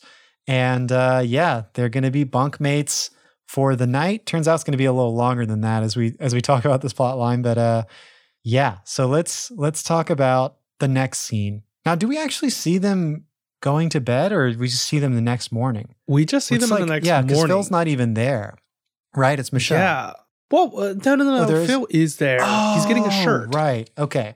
This is um I don't think I took notes here, but he's like they're in the kitchen, right? It's Phil and Michelle and uh he's like they're still here? Like what's going on? Is that can, what's going on in this scene? Yeah, essentially is that. So they wake up and they have a little bit of a spat where Michelle is saying, like, ah, I woke up like really terrible. I didn't have that specific pillow that I needed. Mhm. And then Phil says, You're not going to get a lot of sympathy points out of me because you're the one that offered up our own bed. and that's a common common argument that they're going to be having throughout the episode is who said what. Mhm, But mhm, uh, Phil needs to go get his shirt. The other two come out and they're like, oh, okay, you're going to be staying here. And then Michelle makes coffee and she tries to make some some small talk with them, but they are people of little words. Uh, they Yeah. don't they don't say much. And it's to their benefit because, you know, it's really hard to force them out of the house. yeah, but them not talking. It's true. Um, so yeah, Phil pretty much has to leave immediately to go to work to the office. Um, and we see the next scene with Michelle sitting at her computer. Uh, I couldn't tell if it was like she was having computer troubles again, but I think I figured it out. She's just like hitting the backspace button a lot because she gets out of the room, goes into the main room now. Like she leaves her office, goes into the main room where her guests are working on a puzzle on the table. And she basically says, like, I've uh, I have this trouble writing this piece. I forgot. Did, do you remember what she said she was writing about? It was a Airline carry on. baggage carry on. Yeah, something like that. And she's like, I got to figure out like something to hook the reader. Yeah, I don't blame her at all. Because if you think about it, if you're writing a piece about like carry on policy, which is like it, you, I can totally picture that piece Mhm. being done on some sort of travel magazine. How do you actually write the first paragraph? I was actually thinking about it myself. I was like, if you handed me that assignment, how would you write that? And I'm like, okay, well, like presumably I'm not trying to make like a hack job, so I can't be like, do you want to save money? Let's get right down to it. Like you need to start with something saying like millions and millions of Americans are traveling every single year, and amongst those travels, we need to bring the thing that we all bring, carry-ons. But now the airline has enacted a policy, blah blah blah blah blah blah. But that itself is kind of sterile. So Michelle is right. There needs to be something a little bit better than that. And it's hard with such a something that's not clickbaity, but also not, you know, too sterile, as you're saying. Yeah, and it's it's also like carry on policy isn't like uh off the top of my head. It's it's not like a quote unquote very sexy thing to talk about. exactly. Uh, well, they don't really get into that too much, uh, but it's it's more. I think this scene to me was uh, more of Michelle, you know, being like, okay, well, I don't want to bother you guys. Let me get back to work, and then she ends up being like, but actually, hold up, I think I saw like a piece here that would fit perfectly in the puzzle, and she keeps doing this dance where she like leaves and then comes back, and I wrote down that. Michelle might actually be pretty happy to have the guests here. You know, even even if she doesn't fully realize it, she I think um enjoyed having them sitting there so she could like speak and like bounce the ideas uh, that she has about how she's going to write this opening paragraph. You know, having someone to talk to, I think, is a lot easier for her than just sitting at home alone with this deadline, with this assignment, like writing on her computer. Not only does she like talking with other people, bouncing ideas, uh, I think she just really likes hanging out and, and working on this puzzle too, because she ends up like sitting down and being just completely drawn into it. right. But before that fully manifests, though, there is still like one short scene between Phil and Michelle where they talk about like, hey, they gotta go. Um, I think Phil starts the scene off by saying, like, when's the last time we even had house guests? And she said, about five years ago when my mom came in for like a short little layover. She had some lentil soup Mhm. and she went on her way. And essentially what's happening here is that Michelle's saying that like, you know, you may be tired of them, Phil, but I have to stay with them all day. Yeah. So we really got to get them out. Tomorrow is the day. Yeah, they make Phil makes an ultimatum. He says tomorrow they go. And uh let's see. The next time we see them, it's actually Phil walks in on Michelle and she's working on the puzzle alone. She says that the guests are out looking for rocks. And uh Phil's like, "Okay, well when they get back, obviously this is the time where we tell them that they got to go." And um he's thinking about it for a second and he's like, I think we're gonna have to manipulate a situation to make it happen because what's his reasoning? Is it because they like they don't really talk much, or because it's just like it it would be it's just like uncouth in this culture for them to like kick them out? We have to like Yeah, what it is. it's pretty much that one. it's like this is a faux pas in Cicely culture. We can't like kick them out. So we need to manipulate a situation like, you know, if the house were on fire or something. And she's like, we're not going to burn our house down.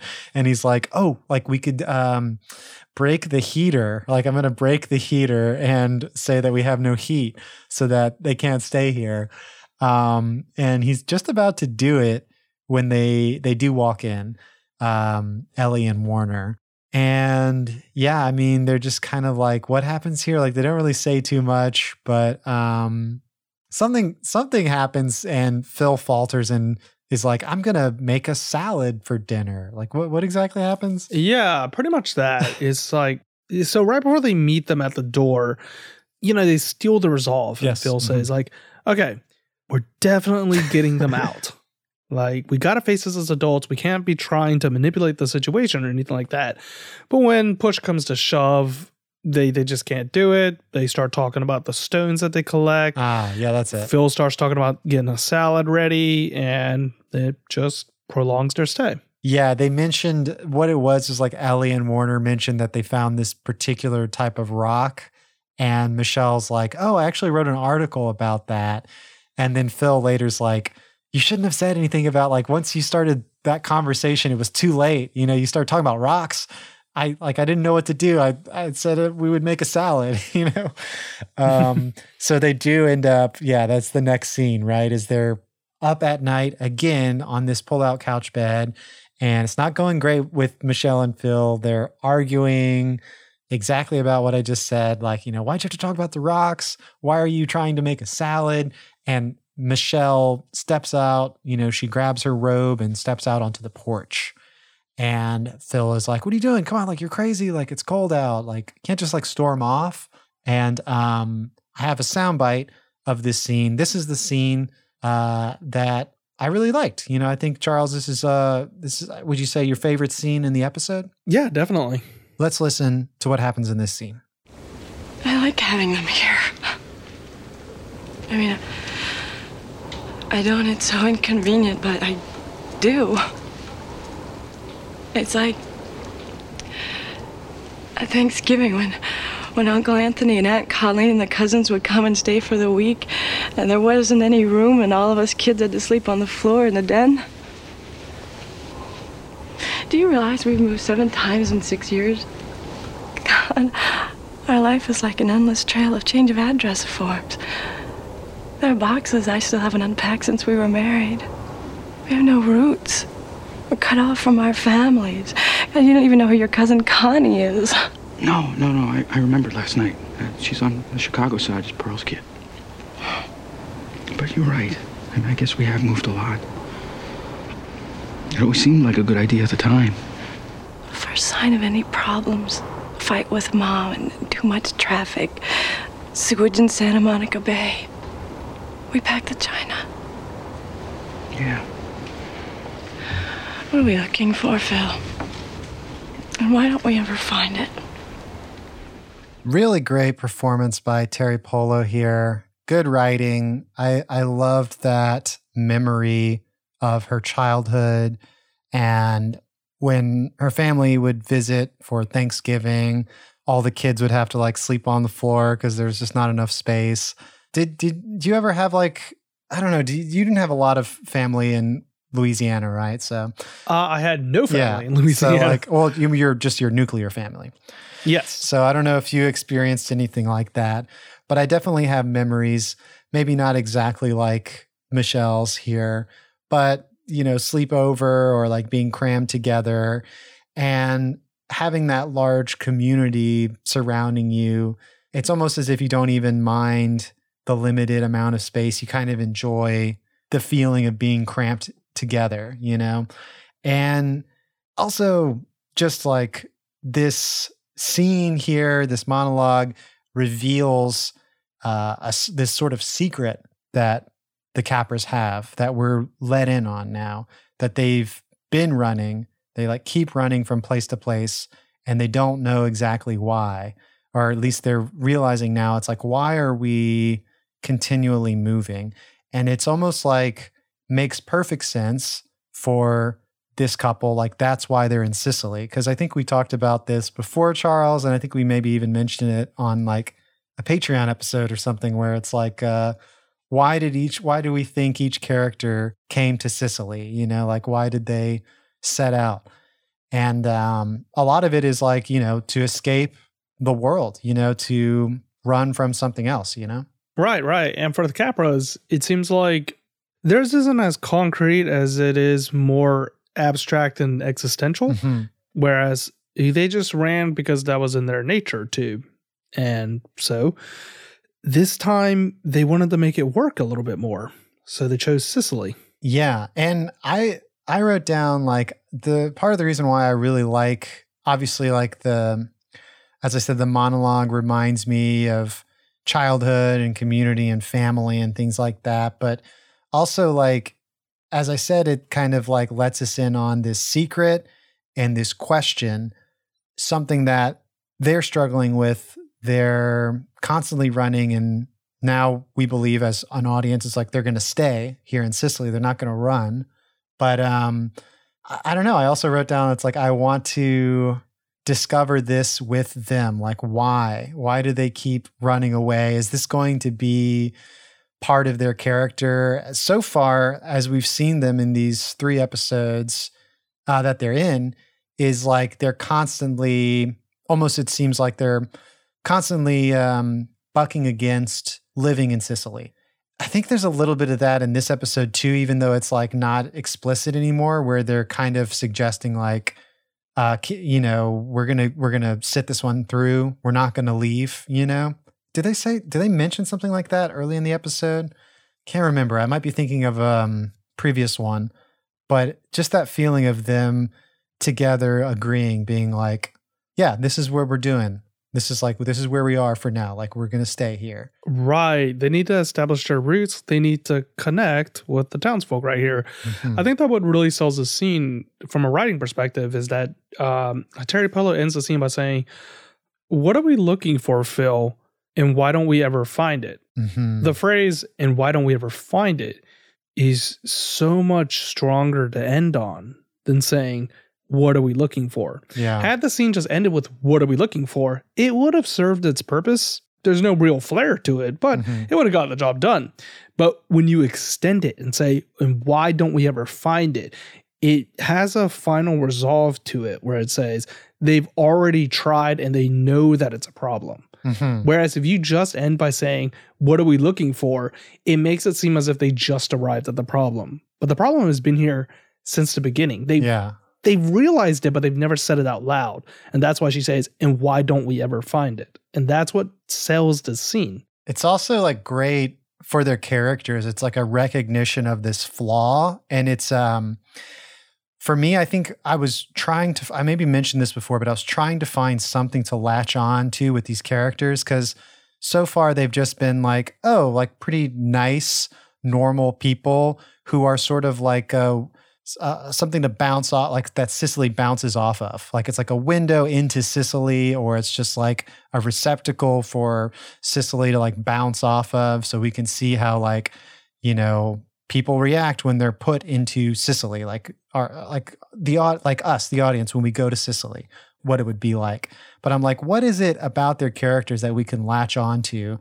And with Phil, like he offers sort of like a, um you know, this could be like a new type of doctor who is trying to blend Ed's shamanism with Joel's like Columbia Met School of Medicine.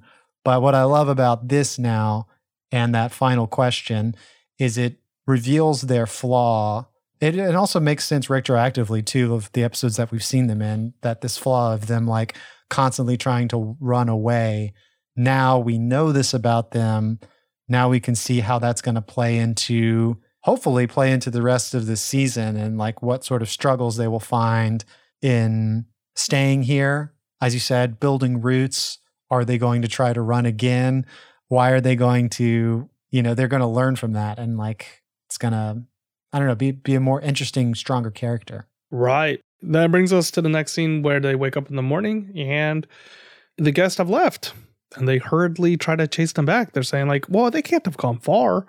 We can make like Belgian waffles and get them in. And when they're while, while they're talking about this, they've left them some parting gifts as a sign of hospitality and thanks for them for letting them stay so long. It's a pair of sandals. Yeah, some like fleece lined slippers. Uh, at first, I was like, did they make those? Which maybe they did, but I don't know. It kind of looks like maybe they just bought them from uh, Ruth-Anne's store as like a gift or something. I, I don't know. But yeah, it's funny. Like they so badly wanted, you know, Phil and Michelle so badly wanted these guests out. And now in this scene, Phil's like, if I move fast enough, we can still all have breakfast together. You know, I can get them back and we can do the Belgian waffles that they love. So, yeah, I mean, oh, there's actually a little bit more where, because uh, I, I, was about to run to the last scene, but I think um, the next scene is actually like Phil with Marilyn in uh, in the office in the lobby, and he's basically asking Marilyn, like, do you think we might have like offended uh, Ellie and Warner? It's like, could that have been possible? Like, did they say anything? And Marilyn's like, no. She's basically like, you know, I wouldn't worry about it. Like, they're fine. Yeah, that's basically it's just the scene I think to show that Phil is like concerned or or whatever, right? Does anything else happen in that scene? No, not really. It, it ends with Phil looking out the window and then it cuts to the snow fields with the honey mushrooms. Yeah, I wonder what he's looking at out there. Like, is he like trying to be like trying to look for Ellie and Warner deep out there? Like he wants to find them, he misses them. But I think you know, obviously, he says something like, I think he says to Marilyn like they're great people, like we really liked them. I think obviously they they really enjoyed the company, but more than that, more than just like wanting to have Belgian waffles with Ellie and Warner I think they're ready to uh, to be more open to friends around them and family and just having a community. That's what's going to be the solution to their uh, constant running. Hopefully, Cicely will be, you know, their home.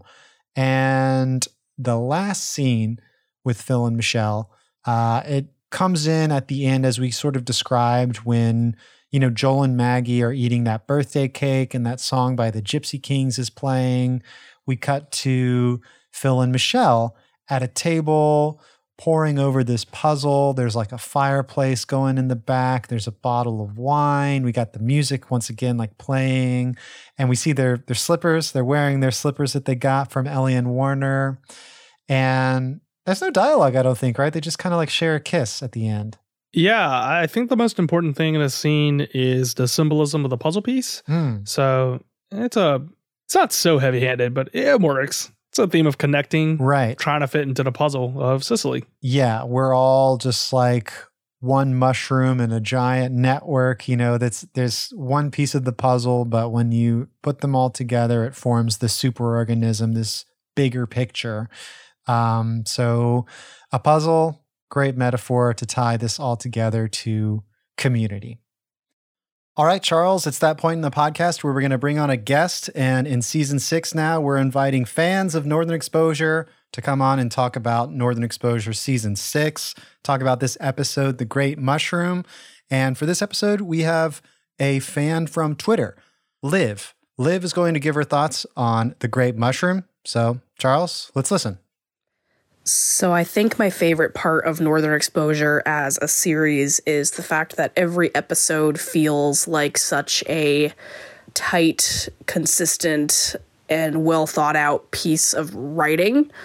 Um, in this episode, I think that it really shone through in Joel's plot and, and then in Ed's storyline, Joel talking about the great, you know, underground connected mushroom system that is the biggest organism in the world. And then you switch over to Ed finding his computer and being terrified of the internet because it's this big, vast thing that could be more powerful and bigger than all of us. And in the end, he learns to accept it like Joel learns to accept his new life, however crazy that may be. Um, and I think that's so beautiful. And another thing I appreciate about this episode was, um, you know, really the only newcomer that we have seen come to Cicely was Joel in the very beginning of the show, and he's really been our only um, outside perspective, and we've seen him learn the culture of Cicely throughout the whole show. But it's been a while since we've had a new perspective, and the Capras coming in and being similar to Joel in the sense that they were used to a little bit more finery in life, and then slowly getting used to the Cicely folk um, invading their life in the way that's so normal, and seeing them be so polite about it, but confused and scared, and then ultimately loving it. Such a joy to watch. I love this episode. All right, that was Liv's commentary on the great mushroom. And right off the bat, she focuses on what she loves about Northern Exposure is just, you know, more often than not, every episode is tight, consistent, thought out piece of writing. You know, we've got on this episode Diane Frolov and Andrew Schneider, some of our favorite writers in Northern Exposure. And I forgot to mention that Liv herself is a playwright. So, you know, she would know a thing or two about writing herself. Yeah, it's a strong contender for one of the better episodes for this season. And, you know, she points out the theme that we're all interconnected because Ed is learning about the internet and how more powerful it is than all of us. And it's the same way that he learns to accept it, just like Joel accepts his new life. So we got a motif that's running throughout the episode. And, you know, I, I had forgotten that the Capras are also being invaded in this episode, Mm-hmm, like she had mentioned. As you know, in a weird roundabout way, it's kind of similar to like how fungi attack. Oh, interesting. Yeah, we've got these spores of Cicely being the uh what were their names? It's like Warren and Ellie. That's what Moose Chick says. Sorry, my notes are on the other computer, but uh uh so yeah, th- those were like the spores of Cicely, those two people that infest uh Phil and Michelle and they make the interconnected mushroom, the superorganism. Yeah, I mean, it's just a great um it's a great metaphor a powerful message, and it's just wonderfully woven throughout so much of the various storylines. We've got that through line there. Liv also seems to like the Capras as a new, fresh perspective. You know, in in Cicely, we had that with Joel in the earlier seasons, and then there's a certain point that was kind of like, you know, Joel was like, uh, he's you know fully baptized into Cicely. He's like, I'm a Sicilian now, and it just seemed like that sentiment had played out at least twice, like maybe two or three times, where it's like, uh, yeah, I mean, Joel's like not not a foreigner anymore. Like there there's certain things when it's like, uh, oh, this is like the yearly this festival, and Joel's like, wait, what's going on? And Charles, you were like, wait, Joel's been here for what three, four years? Like, how has he not known that this has happened? since he's been here. so yeah, with the Capras, we sort of get that feeling again of uh, the outsider coming into Cicely, a new perspective, a new way to experience the culture. And this so far has been probably my favorite episode with the Capras. I'm excited to see what they're going to do in the rest of the season. All right, that was the guest commentary from Liv. Liv, thank you so much for writing in and providing your thoughts for this episode. Loved it. All right, next week we got season six, episode 12, Mi Casa Su Casa. Now, unfortunately, we've already recorded for that episode, so I can't guess. Yes, we've banked a lot of episodes. yeah, I'm gonna have to have to start recording this like recording your uh, predictions before we even watch the episode or something. I don't know. That's like a whole other step. But uh, the way we've been doing it this season, you know, you're familiar with uh, Mi Casa Su Casa, but we're going to talk about it all next week. So, Charles, I'll see you then. All right. I'll see you then. Northern Overexposure podcast is edited by me. Our theme music was remixed by Matt Jackson. Thanks to B-Ball Y'all for the podcast artwork, and thanks to Liv for being our guest. If you'd like to write in, you can reach us at Northern Overexposure Podcast at gmail.com, at Northern on Twitter, and if you like the show, please consider becoming a patron at patreon.com slash Northern Overexposure Podcast. And of course, thank you for listening.